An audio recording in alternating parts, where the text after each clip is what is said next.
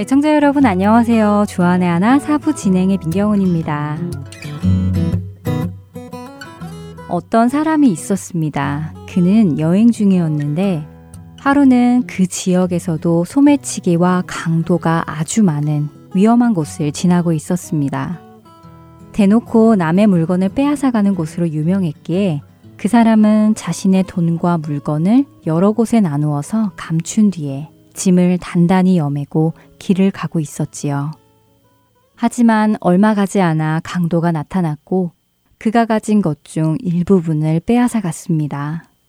그는 자신의 돈과 귀한 것들 일부분을 잃었지만 크게 낙심하지 않고 계속해서 길을 갔습니다.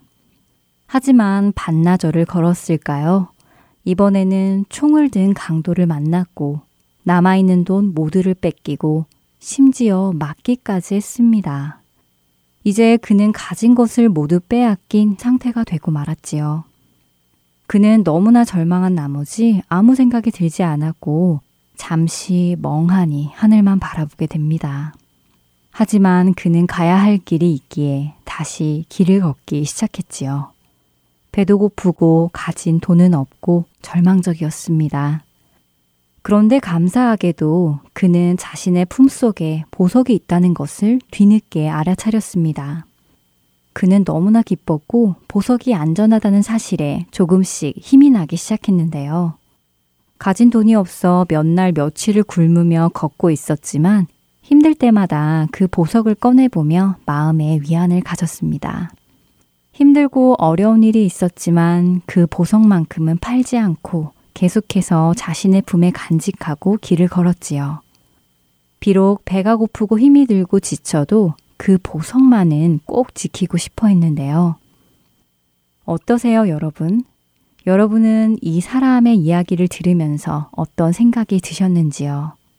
배도 고프고 어려운 길을 가고 있는 와중에 그깟 보석이 무슨 소용일까 팔아야지 라는 생각이 드셨는지요? 아니면 그래 그렇게 보석은 꼭 지켜야 해 하는 생각이 드시는지요? 먼저 첫 찬양 함께 하신 후 계속해서 말씀 나누겠습니다.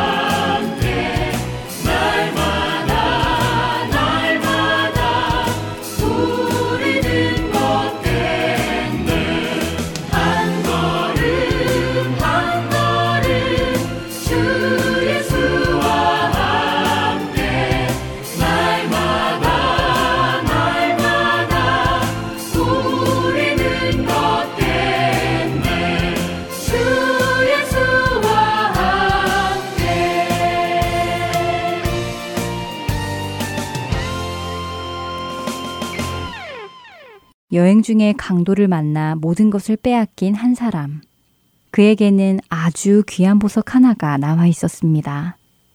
비록 배가 고파 쓰러질 지경이었고 강도에게 맞은 몸은 여기저기 쑤시고 아팠지만 그는 계속해서 길을 걸어 집으로 돌아가기 시작했습니다.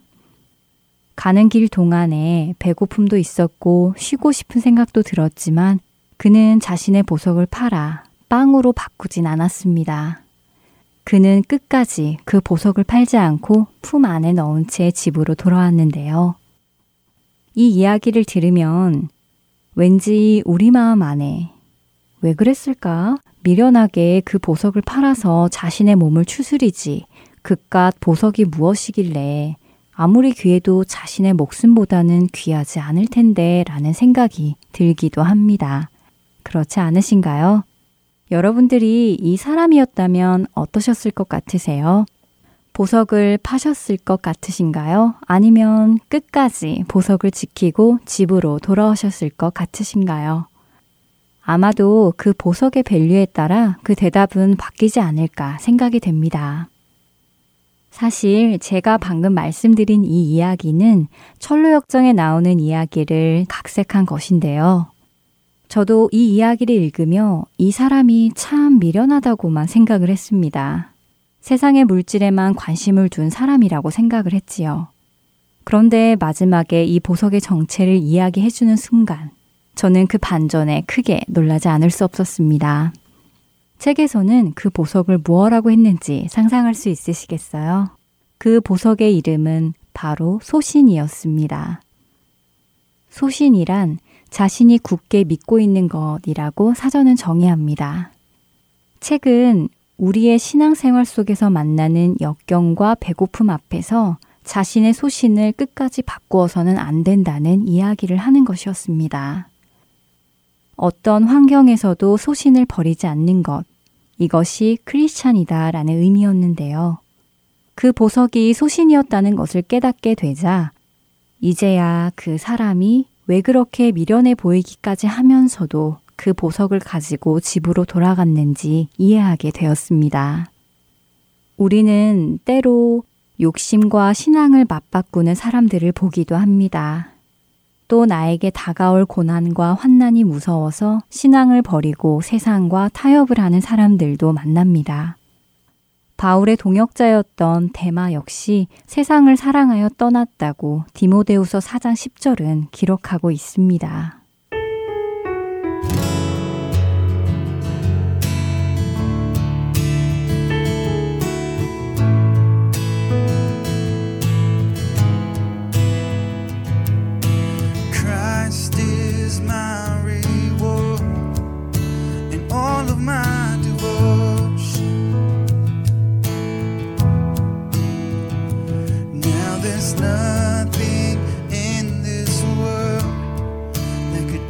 satisfied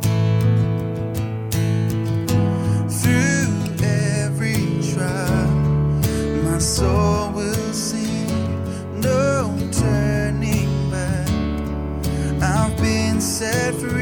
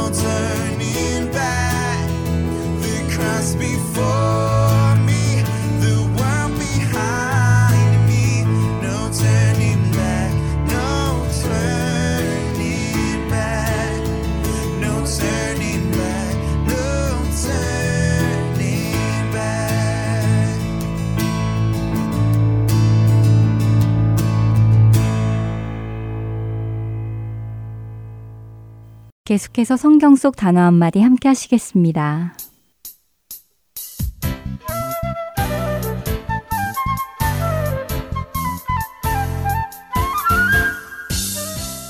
여러분 안녕하세요. 성경 속 단어 한마디 진행의 이다솜입니다. 처음 교회에 다니게 되었을 때 교회 안에서 불리는 직분의 이름들이 참 어색했습니다. 세상에서는 들어보지 못한 직분들도 있고 또 들어본 직분인데 하는 일이 세상과는 조금 다른 직분도 있었기 때문인데요. 특히 세상에서 보아왔던 집사라는 직분은 어떤 큰 집에 딸린 작은 집에 살면서 집안의 모든 일을 관리하는 사람으로 알고 있었는데요. 처음 교회에 왔을 때 교회 집사님들이 여러 분 계셔서 교회에 살고 계시는 분들이 이렇게 많으신가 하며 엉뚱한 생각을 했던 적도 있습니다. 성경 속 단어 한마디, 오늘은 성경 속에 나오는 직분 몇 가지에 대해 나누어 보려 합니다. 성경에는 집사 혹은 장로라는 직분이 나옵니다. 이 직분을 맡으신 분들은 목사님을 도와 교회를 운영하거나 성도들을 섬기는 일을 하시는데요. 그런데 바울이 빌립보 교인들에게 편지를 쓴 빌립보서 1장 1절에는 감독이라는 말도 나오더라고요. 그리스도 예수의 종 바울과 디모데는 그리스도 예수 안에서 빌립보에 사는 모든 성도와 또한 감독들과 집사들에게 편지하노니 집사는 우리에게 친숙한 말이지만 감독이라는 말은 조금 어색하지 않으신가요? 감독하면 저는 영화 감독이나 야구 감독 등이 가장 먼저 떠오릅니다. 어떤 분야의 실질적인 책임을 맡아 지휘하는 사람인데요. 성경의 감독도 그런 의미일까요? 먼저 감독은 헬라어로 에피스코포스라고 해서 교회의 일반적 책임을 맡은 기독교의 직분자라고 성경사전이 설명해 줍니다. 이 단어는 주시하다, 경계하다 혹은 보초를 뜻하는 스코포스에서 유래되었다고 하는데요. 즉, 정확히 다시 말씀을 드리자면, 감독은 교회의 총 관리자이며 일반적으로 장로와 동일한 직분이라고 하네요. 그러니까 세상에서 사용하는 단어와 의미가 비슷하네요. 그렇다면 장로와 감독의 차이는 무엇일까요? 장로는 그의 연령과 지위를 나타내는 반면에 감독은 그의 직책을 의미하는 것이라고 하네요. 장로의 원어적 의미는 손 윗사람, 나이가 많은 사람을 뜻한다고 합니다. 이번에는 집사에 대해서 알아볼까요? 집사는 디아코노스라는 원어인데요. 이 단어는 심부름을 가다 라는 단어에서 유래가 되었다고 합니다. 즉, 집사는 시종인, 식탁이나 다른 일에 시중을 드는 사람이라고 합니다. 쉽게 말하면 웨이터와 같은 의미라고 하네요. 그런데 이런 감독과 집사는 어떤 사람이 될 수 있는 것일까요? 성경의 자격에 대해 말씀하시고 계실까요? 네, 있더군요. 디모데전서 3장 1절부터 12절의 말씀입니다. 미쁘다이 말이여 곧 사람이 감독의 직분을 얻으려 함은 선한 일을 사모하는 것이라 함이로다.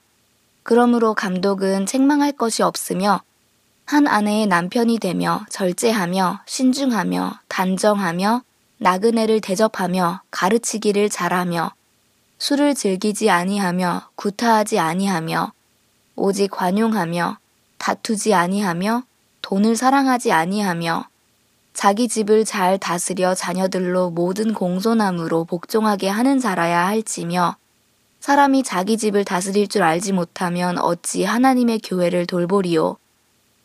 새로 입교한 자도 말지니 교만하여져서 마귀를 정죄하는 그 정죄에 빠질까 함이요. 또한 외인에게서도 선한 증거를 얻은 자라야 할지니 비방과 마귀의 올무에 빠질까 염려하라. 이와 같이 집사들도 정중하고 일구이연을 하지 아니하고 술에 인박히지 아니하고 더러운 일을 탐하지 아니하고 깨끗한 양심의 믿음의 비밀을 가진 자라야 할지니 이에 이 사람들을 먼저 시험하여 보고 그 후에 책망할 것이 없으면 집사의 직분을 맡게 할 것이요. 여자들도 이와 같이 정숙하고 모함하지 아니하며 절제하며 모든 일에 충성된 자라야 할지니라. 집사들은 한 아내의 남편이 되어 자녀와 자기 집을 잘 다스리는 자일지니 감독과 집사의 자격 생각보다 간단하지 않죠? 하지만 간단하지 않다고 해서 무시할 수는 없는 자격 조건일 것입니다. 교회가 교회의 일꾼을 성경에 근거하여 세우는 것은 어찌 보면 너무 당연한 일일 것입니다. 우리 모두가 이렇게 성경에 근거하여 부끄러움이 없는 자격 조건을 갖추어 나갈 수 있기를 바라며 오늘 성경 속 단어 한마디 여기에서 마치도록 하겠습니다. 다음 한 주간도 평안하세요. 안녕히 계세요.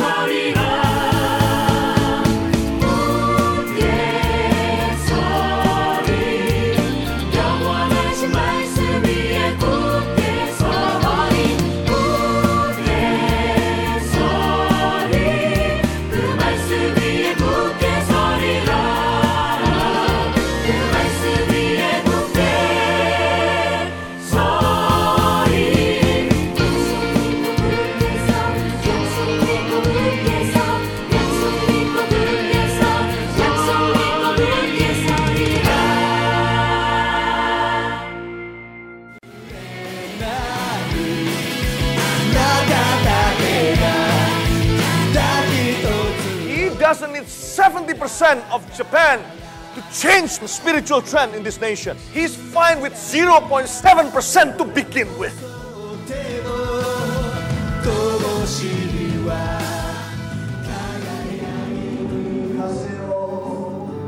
하나님을 향해 부르짖는 일본인들의 간절한 마음이 들리십니까?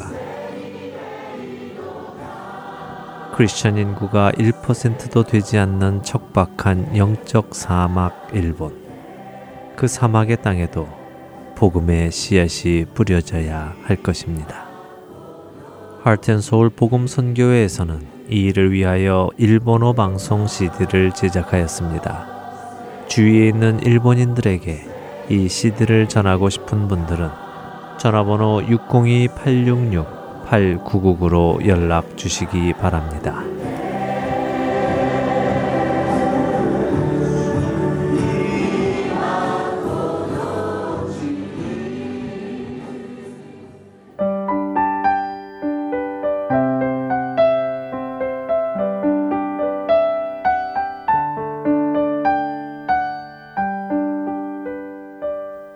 예수님의 비유로 이어집니다.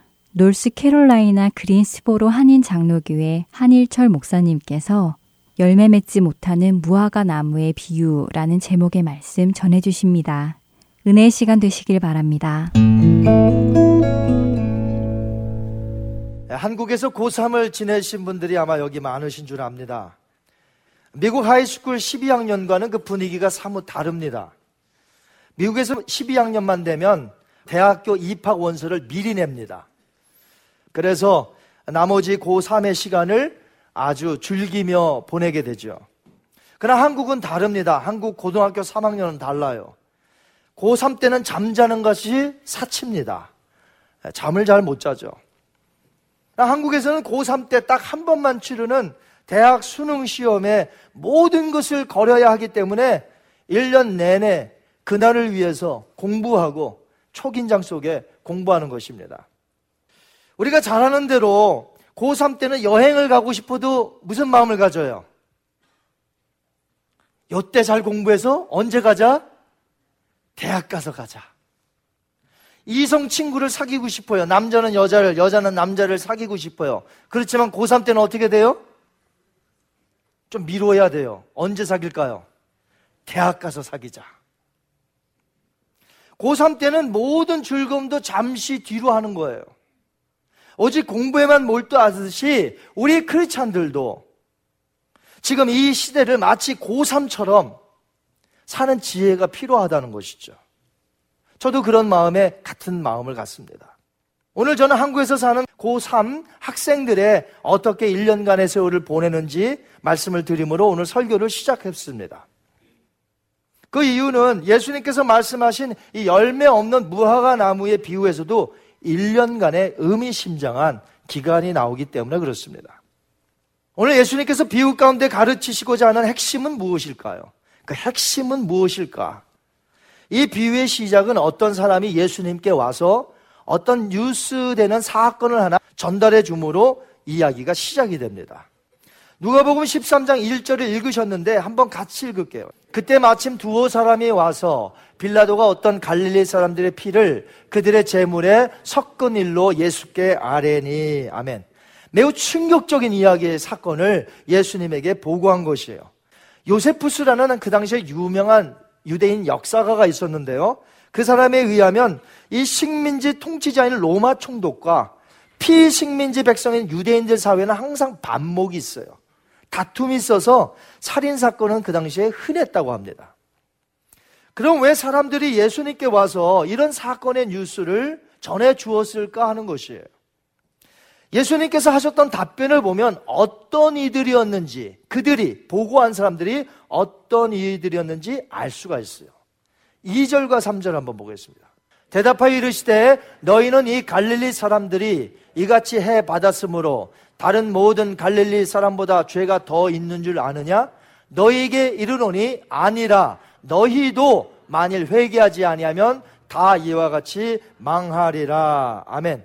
예수님의 답변 속에 힌트가 들어가 있어요. 예수님께 찾아와 그 사건에 대해서 이야기한 준 사람들, 그 사람들에게는 두 가지의 마음이 있었어요. 우리가 유추해 볼 수 있어요. 첫째는 처참하게 죽임을 당한 갈릴리인보다 자기들은 훨씬 의롭다는 거예요. 그 사람들이 그렇게 죽은 데는 그만한 일이 있었다는 거죠. 인과응보의 논리예요. 그 사람들이 그렇게 죽은 것은 그런 합당한 죄를 졌기 때문에 그런 거다. 우리는 아니다.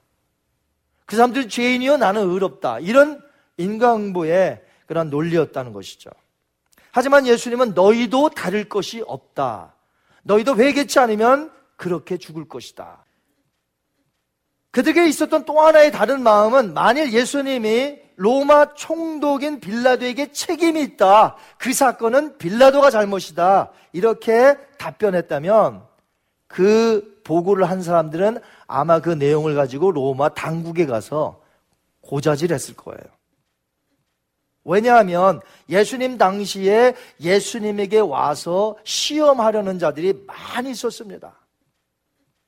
예수님은 그들의 마음을 다 아셨는지라 완악해요. 와서 알려준 사람이 완악한 거예요.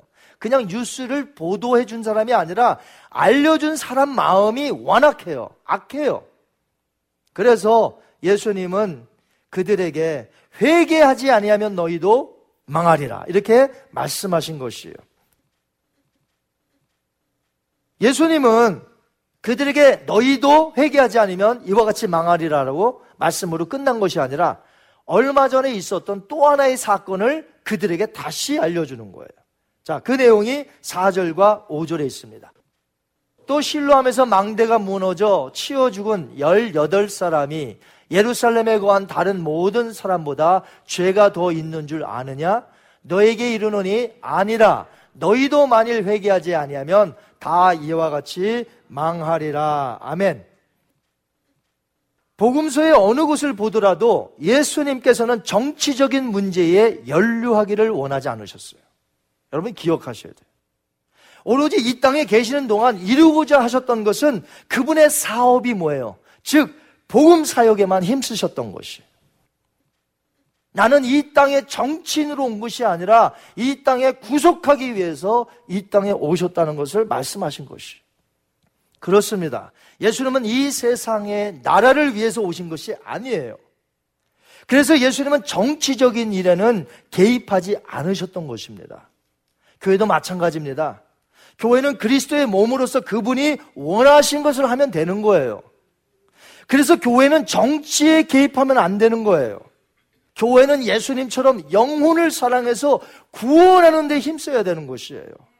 이웃을 사랑하여 돕는 데 힘써야 되는 것이에요. 또 하나님의 뜻을 구하며 정치인들을 위해서 위정자들을 위해서 기도하면 되는 거예요. 그래서 예수님에게 찾아온 자들에게 예수님은 정치적인 이야기가 아니라 두 번씩이나 회개하라. 회개하거라. 이렇게 그들에게 거듭 말씀하신 것이죠. 한번 따라 하십니다. 너희도 회개하지 아니하면 다 이와 같이 망하리라. 회개하면 망하지 않으려니와 회개치 않으면 다 이와 같이 너희도 망할 것이다. 회개하여 하나님의 자녀가 되든지 아니면 영원히 멸망당할 것인지 둘 중에 하나가 될 것이다 라는 말씀이에요. 정치적으로 개입하지 않으셨어요. 그들의 영혼을 상태를 본 거예요. 영혼의 상태. 회개해라 너희도 그렇지 않으면 멸망에 빠지리라. 그럼 이 말씀이 그 당시 그들에게만 주셨던 가르치심이었을까요? 그 당시 사람에게만 아니죠. 오늘 이 시대를 향하여서 회개하라. 회개치 않으면 너희도 이와 같이 망하리라. 우리에게 말씀하시는 거예요. 오늘 이 현대인들에게 말씀하시는 거예요. 다른 이들이 재난과 재앙으로 죽는다고 너희는 그들보다 의롭고 훨씬 더 낫다고 생각하느냐? 너희들도 회개치 아니하면 그와 같이 망하리라. 이 말씀이에요. 예수님이 이 땅에 오셔서 정치적인 것을 말씀하지 아니하시고 오로지 복음에만 오로지 복음만 전하셨어요. 복음. 그들의 영혼만 불쌍히 여기셨어요. 왜? 이 세상은 잠시 살다 가는 곳이에요. 우리 80 넘으신 분들한테 한번 여쭤보세요. 인생이 빠른가 늦은가? 언제 내가 여기 왔는지 쏜살같이 왔다 이거예요. 인생이 얼마나 짧은지 인생은 짧습니다. 잠깐 지나가는 거예요, 지나가. 예수님은 이 땅에 어떻게 우리가 잘 살까를 해주시기 위해서 오신 것이 아니라 저 영원한 나라, 영원토록 영생 복락을 누리며 살 그곳을 위해서 우리 예수님은 오셨다는 것이에요. 눈에 보이지 않는 그 영원한 나라를 위해서 예수님은 이 땅에 오셨고 그래서 회개하라는 거예요. 왜? 회개한 자만 그 나라에 들어갈 수 있기 때문에. 이렇게 예수님은 그들에게 회개하지 아니하면 다 이와 같이 망하리라고 재차 강조하신 후에 열매 맺지 못하는 비유를 비로소 말씀하신 것이에요. 비유의 내용은 이렇습니다. 포도원 주인이 있는데 자기 포도원에 찾아왔어요. 포도원에 뭐가 있어야 돼요? 무슨 나무가 있어야 돼요? 포도나무에 포도나무가 있어야 돼요. 그런데 이 주인은 거기다 무화과 나무 하나를 심었어요. 무화과 나무 한 그루. 이 열매가 있는지 보러 왔어요. 무화과 나무에. 그런데 무화과 나무에 아무런 열매가 없습니다. 우린 여기서 이 비유의 이상한 점을 발견하게 돼요. 이상해요. 아까 제가 말씀드렸죠. 포도나무는 어디에 있어야 돼요? 포도원에 있어야 돼요. 근데 거기 왜 무화과 나무 한 그루가 이상하게 있을까? 사람들이 지나가는 길가의 척박한 땅이 아닙니다. 포도원 지기, 즉 농부가 포도나무를 잘 지배하는 곳, 비료도 잘 주고 거름도 잘 주고 케어하는 그곳에 바로 포도원에 무화과 나무 한 그루가 심겨졌다는 거예요. 관리도 잘합니다. 정성도 쏟습니다. 바로 그것이 포도원이에요. 그런데 무화과 나무 한 그루가 길가가 아니고 그토록 농부가 잘 관리하는 포도원에 심겨져 있다는 것이 특별한 의미예요. 팔레스타인에 가보시면 길가에 그냥 있는 게 무화과 나무입니다. 물론 무화과 나무라는 농장도 있지만 무화과 나무는 보통 길가에도 많아요. 그래서 첫 번째 새해가 되면서 열매 맺는 게 무화과 나무거든요. 그럼 길가에서 지나가던 사람들이 배가 고파요. 그러면 마음 놓고 열매를 따먹습니다. 무화과를. 그래서 무화과가 1년에 몇 차례 열려요. 그래서 지나가는 사람들이 배가 고프거나 허기지면 그것을 먹어요. 그래서 그 맛이 얼마나 좋은지 길가에 있으니 누가 비료를 줬겠어요? 관리를 누가 했겠어요? 아무도 안 하죠. 하지만 이 길가에 있는 무화과 나무는 때를 따라 몇 개의 열매들을 계속해서 한 해 동안 열린다는 것이죠. 그래서 사람들에게 무화과 나무는 사랑을 받고 있습니다. 무화과 나무가 만약 열매를 맺지 못한다면 그 나무야말로 정말 필요 없는 나무예요. 이건 어디다 쓸 데가 없어요. 여러분, 무화과가 뭐예요? 무화과. 꽃이 없다 이 말이에요. 그 나무에. 근데 자세히 보시면 꽃이 조그맣게 있어요. 이거는 잎과 열매가 동시에 나버려요. 잎이 이렇게 세 갈래로 이렇게 큽니다. 그러니 그걸로 아담과 하하가 저 치마에 입었지. 꽃이 안 보여요. 그래서 무화과예요. 열매가 없다면 이거 어디다 쓸까요? 통이 요만해요. 목재로도 못 써요. 나무 집을 뭐 지을 때 못 써요. 사용을 못 해. 열매를 맺지 못한다면 정말 쓸모없는 나무가 무화과 나무입니다. 그런데 비유 속에 나오는 한 그루의 무화과 나무는 어디에 심겨져 있어요? 포도원에 심겨져 있어요. 이 말은 그동안 포도원 지기가 아주 잘 보살폈다는 내용도 되겠죠. 주인은 포도원 지기에게 와서 무화과 나무를 가리키며 지난 3년간 열매가 없었으니 찍어버려라. 왜 자리만 차지하겠느냐. 이렇게 말합니다. 이때 포도원 지기가 했던 답변을 보면 그 포도원 지기가 그동안 얼마나 지극정성으로 이 무화과 나무 역시 포도나무처럼 관리했는지를 알 수가 있어요. 그의 답변을 보면. 우리 한번 답변을 볼까요? 8절과 9절. 대답하여 이르되 주인이여 금년에도 그대로 두소서 내가 두릅하고 걸음을 줄이니 이후에 만일 열매가 열면 좋거니와 그렇지 않으면 찍어버리소서 하였다 하시니라 아멘 다른 포도나무는 포도원에서 열매를 잘 맺는데 유독 이 무화과 나무만 무화과를 맺지 못하는 것이에요 그것도 무려 3년간 우린 여기서 구약 율법을 좀 알아야 될 필요가 있습니다. 이 성경은요, 짝이 다 있거든요. 그래서 우리가 이 짝을 잘 살펴봐야 돼요. 모세는 이스라엘 백성들에게 너희가 가나안 땅에 들어가거든 이렇게 해야 된다. 하나님의 명령을 그들에게 전달했어요. 한번 보겠습니다. 레위기서 19장 23절에서 24절. 너희가 그 땅에 들어가 각종 과목을 심거든 그 열매는 아직 할례 받지 못한 것으로 여기되 곧 3년 동안 너희는 그것을 할례 받지 못한 것으로 여겨 먹지 말 것이요 넷째 해에는 그 모든 과실이 거룩하니 여호와께 드려 찬송할 것이며 다섯째 해에는 그 열매를 먹을지니 아멘. 그러니까 심겨진 가나안 땅에 심겨진 무화과 나무에서 첫 해 3년 동안 열매를 딸 수 있어요, 없어요? 없어요. 따면 안 돼. 열매가 있든 없든 관심도 갖지만 일단 따면 안 돼요. 3년간. 이게 하나님의 명령이에요. 왜 그렇게 했냐면 가나안 땅이라는 곳이 우상이 많은 그 나라입니다. 지역마다 우상이 많아. 뭐 농업을 하면 바알 신이 잘 되게 해줘서 농업이 이렇게 잘 됐다. 뭐 이런 말들이 많고 하니까 하나님이 명령을 일부러 내린 거예요. 3년 동안은 심겨진 후에 열매를 찾지 말거라. 따지도 말고 찾지도 말거라. 그 다음부터 이제 열매를 맺거든. 이런 말씀이거든요. 그러니까 이런 우리가 율법을 알면 지금 여기에서 말한 3년이 무엇인 줄 알아요. 비유 속에 나오는 3년은 처음 3년이 아닙니다. 처음 3년 얘기하는 게 아니란 말이에요. 여기서의 3년은 3년 처음 이후에 또 다른 3년을 얘기하는 것이라는 거죠.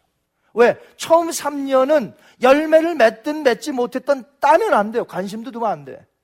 그러나 이제부터 본격적으로 열매를 따고 관심을 가져야 되는 것은 4년째 들어가는 해부터예요. 그런데 유대인의 율법을 따라 이 나무를 본다면 주인은 총 7년을 기다린 게 되는 거예요. 왜 7년이냐? 목사님 왜 7년이에요? 자, 처음 3년 심겨졌죠. 그 다음에 3년을 기다렸어요. 야, 몇 년? 6년 에는 안식년이라는 게 있어요. 이스라엘에게는. 다른 나라에는 없어요. 이건 이스라엘에게만 있는 거예요. 안식년. 안식년 때는 농사져도 안 되고 따도 안 되고 그래요. 그러니까 가난한 사람이 뭐 따, 따가는 건 괜찮아도 농부가 그거를 추수해서 따갖고서는 자기가 뭐 판대든지 이러면 안 되는 거예요. 안식년 때는 6년째 안식년은 일하면 안 돼. 자, 그러니까 몇 년이에요? 7년이에요. 그러면 7년째 되는 안식년은 뺀다 치고 아무튼 처음 3년, 그 다음에 3년, 6년간 동안 자리만 차지하고 이 무화과 나무가 열매가 없었다는 것입니다. 그래서 포도원 지기에게 주인이 말하는 거예요. 왜 자리만 차지하느냐? 이 무화과 나무가 포도나무보다 또 자리를 또 많이 차지한답니다. 그러니까 찍어버려라. 왜 자리만, 귀한 땅만 버리겠느냐? 그 이유죠. 이때 포도원 지기가 뭐라고 합니까? 한번 따라하십니다. 1년만 참아주세요. 몇 년이요? 1년만 참아주세요. 제가 걸음을 주고 비료를 주고 두루두루 옆을 파서 아무튼 열매가 맺도록 열심히 해볼 테니까 1년만 참아주소서. 그때 가서 열매가 있으면 좋으리려니와 열매가 없으면 그때 찍어버리소서. 이렇게 말한 거예요. 이 열매 맺지 못하는 무화과 나무는 포도원지기의 간청으로 말미암아 구사일생합니다. 찍어버렸어야 되는데 1년간 버티게 된 거죠. 그럼 여기 주인에게 간청하는 포도원 주기는 누구일까요? 우리 예수님을 가리킵니다. 농장 주인은 하나님 아버지이시며 그 열매 맺지 못하는 무화과 나무는 누구일까? 아직도 예수님을 믿지 않는 사람들. 그럼 예수님을 아직도 믿지 않는 자는 누구를 말할 거예요? 저 오지에 아직도 평생에 한 번도 복음을 들어보지 못한 사람일까요? 아니라는 것입니다. 1차적으로는 예수님 당시에 유대인들을 가리켜요. 유대인들 예수님 믿지 않았잖아요. 지난주에 우리가 빈집의 비유에 대해서 배웠습니다. 예수 믿을 수 있었는데 믿지 않았던 사람들. 이런 유대인들을 가리켜요. 포도원에 심겨졌고 포도원 지기가 오랜 기간 동안이나 돌보았던 무화과 나무는 예수님을 잘 아는 사람들. 누구라고요? 예수님을 잘 아는 사람들. 그런데 믿지 않는 사람들. 잘 아는데 믿지 않는 사람들. 그런 사람들이 바로 열매 맺지 못하는 무화과 나무예요. 이건 그 당시 유대인들 가리킨다고 했습니다. 요즘으로 치자면 교회를 다니는 교인들을 얘기하는 거예요. 또 교회를 다니다가 실족했는지 지금은 교회를 여하튼 다니지 않는 사람들, 여하튼 예수님을 아는 사람들, 옛날에 예배를 들어봤던 사람들, 예수님 교회를 위해서 헌금해 봤던 사람들, 이런 사람들. 그러나 예수님을 믿지 않는 사람들이 무화과 나무예요. 열매 맺지 못하는. 성경에서 포도나무와 무화과 나무는 하나님의 은혜 가운데 있었던 이스라엘 민족을 의미합니다. 그러나 더 넓은 의미는 뭐라고 그랬어요? 예수님을 믿는다고 하는 자들. 그런데 믿는다고 하는 자들에게 심각한 증상이 나타났는데 뭐가 없어요? 뭐가 없어요? 한번 따라하십니다. 열매가 없다. 뭐가 없어요? 열매가 없어요. 여러분이 다 예수님 믿으십니까? 그럼 여러분에게 열매가 있어야 돼요. 열매가 없다면 여러분은 예수님을 알 뿐 불신자란 말이에요. 불신자랑 똑같아요. 하나님이 우리에게 원하시는 것은 오늘 비유에서처럼 열매예요. 열매를 원하시는 거예요. 나무도 아니고 나뭇잎도 아니고 나무에서 나는 꽃도 아니에요. 아무것도 아니에요. 뭐만 이에요? 열매만 원하세요. 그럼 열매가 무엇입니까? 기억하십시오. 모든 열매는 회개의 열매에서부터 시작되는 거예요. 뭐라고 그랬습니까, 제가? 모든 열매는 어디서부터 시작돼요? 회개의 열매에서부터 시작이 되는 거예요. 오늘 비유에서 예수님은 그들에게, 그리고 우리들에게 두 번씩이나 회개하라. 두 번씩이나 언급하셨어요. 즉, 회개의 열매를 뜻하는 겁니다. 신약성경에는 많은 열매에 대해서 말하고 있어요. 어떤 열매가 있을까요? 사랑의 열매, 성령의 아홉 가지 열매, 전도의 열매. 예, 여러 가지 열매들이 있어요.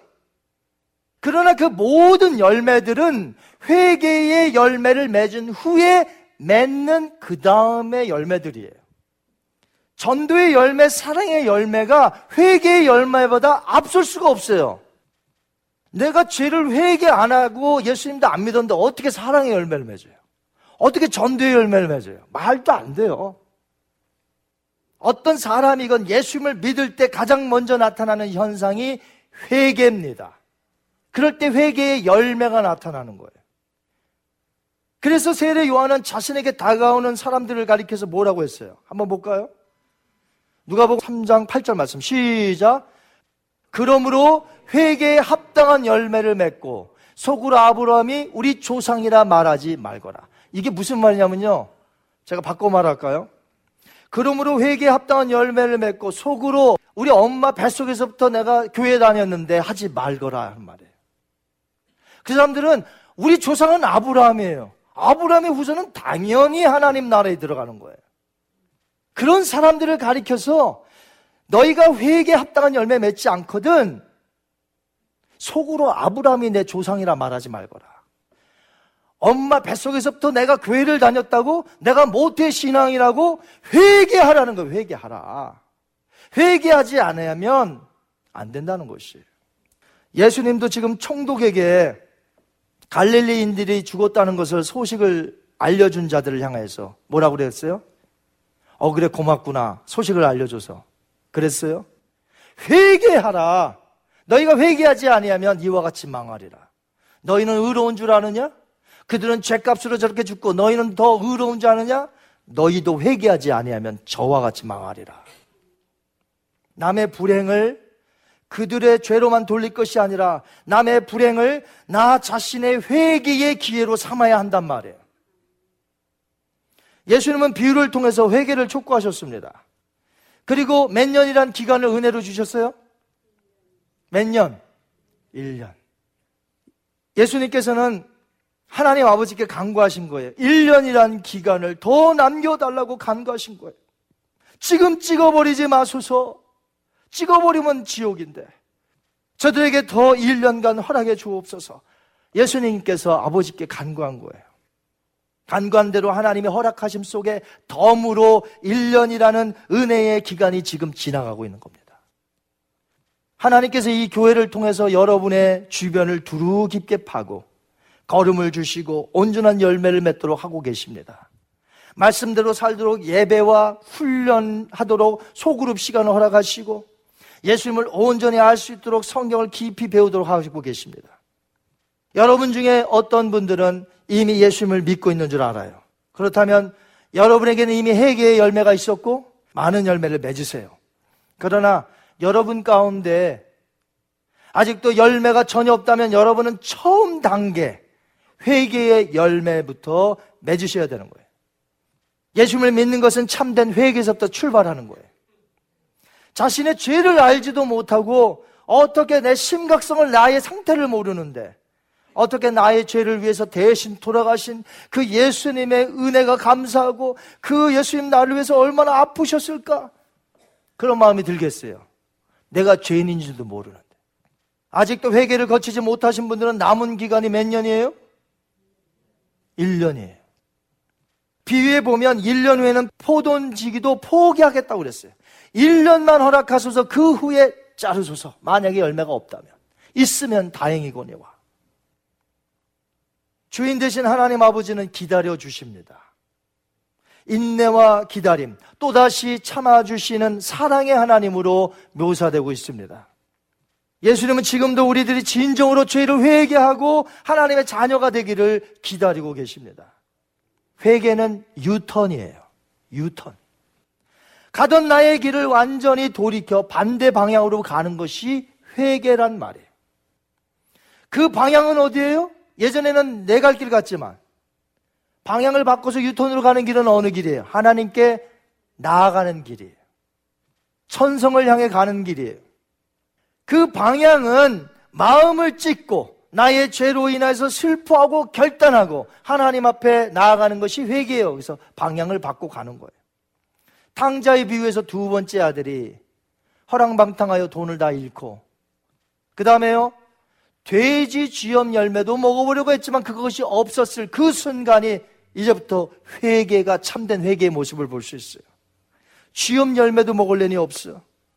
내가 집에 있었으면 아버지의 자녀인데 이제는 아버지한테로 난 가야 되겠다. 이제는 나를 아들이라 안 칭해 주셔도 난 좋아. 나는 그 종이라도 이제 살 거야. 아버지 집에 갈 거야. 그리고 벌떡 일어났습니다. 그리고 아버지의 집을 향하여 갑니다. 그리고 끝내 아버지를 만납니다. 이게 회개란 말이에요. 회개는 눈물 콧물 흘리고 그냥 그, 그 자리에서 있었던 거 그냥 회개하고 끝나는 게 아니라 그 아들이 아, 아버지 집에는 먹을 것도 많은데 내가 이제 아버지 집에 가야 되겠다. 그리고 다시 쥐염 열매 먹고 다시 있는 게 아니라 그건 회개가 아니에요. 회개란 아, 아버지 집엔 먹을 것도 많은데 아버지께 난 가야 되겠다. 용서를 빌어야 되겠다. 일어나 그 집을 향하여 가는 게 회개라 이거죠. 기다리시는 아버지의 모습. 아들이 오니까 막 반겨주시고 안아주시고 이 모습이 바로 이 비유 가운데 1년간의 기간에 이루어진 거예요. 은혜로운 하나님 아버지. 여러분, 우리의 하나님은 은혜로운 분이신 줄 믿으시기 바랍니다. 그렇기 때문에 이 기간의 은혜를 헛되이 여겨서는 안 된다는 거예요. 그래서 바울은 우리에게 이렇게 권면합니다. 고린도후서 6장 1절 2절 시작 너희를 권하노니 하나님의 은혜를 헛되이 받지 말라. 이르시되 내가 은혜 베풀 때에 너희에게 듣고 구원의 날에 너를 도왔다 하셨으니 보라 지금은 은혜 받을 만한 때요 보라 지금은 구원의 날이로다. 아멘. 그래요. 하나님이 주신 은혜를 헛되이 받으면 안 되는 거예요. 예수님은 오늘도 아버지 앞에 간구합니다. 조금만 더 저들에게 시간을 주옵소서. 멸망당하지 않도록 조금만 더 시간을 저들에게 주옵소서. 사랑하는 성도 여러분, 오늘 말씀을 맺습니다. 비위에 나오는 무화과 나무는 더 연장된 1년간 열매를 맺었는지 열매를 맺지 못했는지 우린 알 수가 없어요. 왜? 비유가 그냥 그러고 끝나요. 그런데 그 무화과 나무가 단 한 사람을 뜻하는 것이 아니잖아요. 그러니까 오늘 말씀을 들고 어떤 이들은 회개 안 되면 그 1년간의 은혜의 시간을 헛되이 여긴 것이 아니라 오히려 감사하여 구원받는 귀중한 시간이 될 줄 믿습니다. 그러나 어떤 이에게는 역시나요, 역시나. 역시, 혹시나 했는데 역시 1년 기간 더 줘봤는데도 역시란 말이에요, 역시. 마음의 문을 열지 아니하고 계속해서 하나님의 은혜에 연장된 시간이 주어졌는데도 역시 믿지 않는단 말이에요. 역시 어떤 사람은 감사하여 나를 구원시켜 주신 그 주님 앞에 감사하여 그 1년의 기간을 소중히 여기고 주님을 위해서 충성하는데 역시 1년간의 은혜의 시간을 더 줘도 회개도 안 하고 일하지도 않고 역시 줘봐야 은혜를 헛되이 여기는 결국 하나님의 은혜를 헛되이 여긴 셈이죠. 예수님이 간절히 간구해서 주었던 시간인데 역시 세상 일에 바쁘고 역시 헛되이 버린단 말이에요. 헛되이 버려. 비유에서 나오는 1년이란 기간은 365일을 뜻하는 게 아닙니다. 1년을 뜻하는 시간적인 물리적인 시간이 아니라 하나님이 각 사람에게 연장해 주신 시간들 각자가 다 달라. 중요한 것은 지금이 은혜의 시간이에요. 지금이 구원받을 시간이요. 지금이 죽도록 충성할 시간이에요. 그럼 여러분이 오늘 하나님께 드려야 될 게 뭐예요? 하나님, 제가 조금 지금 바쁘거든요. 지금 조금 바빠서 몇 년 후에 제가 하겠습니다.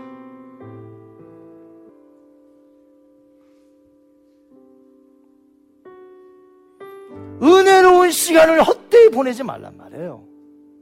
이 시간이 어떤 시간인데, 하나님이 우리에게 주신 이 시간이 어떤 시간인데. 교회를 다니며 말씀을 배우고 있습니다. 각자에게 성경도 있습니다. 말씀 훈련도 받습니다. 하지만 좋은 환경, 더 좋은 기회를 가졌음에도 불구하고 크리스찬들의 목적인 열매를 맺어야 되는데 이거 맺지 못한다면 이거 보통 심각한 문제가 아닌 거예요. 훗날 여러분이 그 어떤 핑계도 될 수 없습니다. 왜? 하나님이 시간을 주셨거든. 하나님이 보실 때 만약 여러분 누구에게 열매가 없다면 여러분은 실패한 인생입니다. 아무리 많이 가졌으면 뭐합니까? 실패한 인생인데. 세상에 어디서 어느 정도 성공하였고 세상에서는 남부럽지 않게 산다 할지라도 하나님이 보시는 게 중요한 거 아니겠어요? 하나님이 보실 때 내가 너에게 아들을 통해서 준 이 귀중한 은혜의 시간을 헛되이 보내고 있단 말이에요. 예수님도 안 믿지. 회개도 안 하지. 그 시간을 막 자기 맘대로 쓰지. 하나님이 정해놓으신 1년의 은혜의 기간, 우리에게는 마지막 기회입니다. 회개하고 주님과 진정으로 마음을 다해 동행할 때가 언제냐? 지금이라는 것이. 열심을 품고 주님을 위해서 살 때입니다. 그런 면에서 우리 모두는 고3처럼 살아야 돼요. 이 말은 여행 가지 말라는 말씀도 아니에요. 그러나 고3 때 가졌던 그 경계심, 그 긴장감, 마치 고3처럼 사는 지혜가 우리에게 필요하다는 거예요. 포도원 지기처럼 예수님의 그 간절함을 기다리세요. 기억하세요. 예수님께서 간절히 1년을 더 달라고 부탁했죠. 1년만 더 주소서. 그리고 바울이 했던 말씀을 마음에 담고 오늘 세상을 향하여 나가시는 여러분 되시기 바랍니다. 바울이 뭐라고 했습니까? 그런즉 너희가 어떻게 행할지를 자세히 주의하여 지혜 없는 자 같이 하지 말고 오직 지혜 있는 자 같이 하여 세월을 아끼라 때가 악하니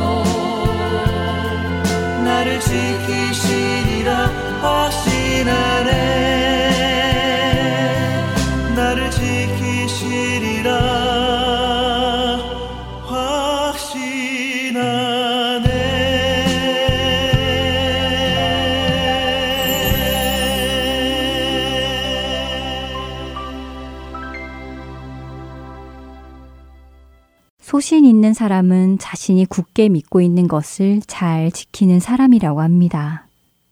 그럼 소신이 있는 신앙인이란 어떤 사람일까요? 소신 있는 신앙인은 어떠한 상황에서도 자신이 믿고 있는 그것을 지키며 살아가는 사람일 것입니다. 세상은 우리가 하나님의 말씀대로 살면 손해를 볼 것이라고 말합니다. 말씀대로 살면 세상에서 뒤처질 것이라고 속삭입니다. 낙오자가 될 것이라 미혹하지요. 그러나 그런 미혹 앞에서도 그리스도인으로서 소신을 지키는 것은 바로 하나님의 말씀만이 나에게 생명을 주신다는 것을 믿고 말씀을 따라 살아가는 것입니다. 성경은 우리에게 소신 있는 신앙인이 될 것을 말씀하십니다. 형제들아 너희는 삼가 혹 너희 중에 누가 믿지 아니하는 악한 마음을 품고 살아 계신 하나님에게서 떨어질까 조심할 것이요 오직 오늘이라 일컫는 동안에 매일 피차 권면하여 너희 중에 누구든지 죄의 유혹으로 완고하게 되지 않도록 하라. 우리가 시작할 때 확신한 것을 끝까지 견고히 잡고 있으면 그리스도와 함께 참여한 자가 되리라. 히브리서 3장 12절에서 14절의 말씀입니다. 우리가 시작할 때 확신한 것, 바로 예수 그리스도를 통해 얻게 된 구원의 확신입니다. 이것을 소신 있게 끝까지 견고히 잡고 있으면 우리가 그리스도와 함께 참여한 자가 될 것이라고 말씀하십니다. 소신 있는 그리스도인, 어떤 상황에서도 말씀대로 살기로 결단하고 행동하는 그리스도인, 배가 고파도 몸이 아파도 상황이 어려워도 말씀을 따라 사는 그리스도인, 바로 그 그리스도인이 되는 우리 모두가 되기를 소원하며 주안의 하나 사부 마치겠습니다. 지금까지 함께 해주셔서 감사드리고요. 다음 시간에 뵙겠습니다. 안녕히 계세요.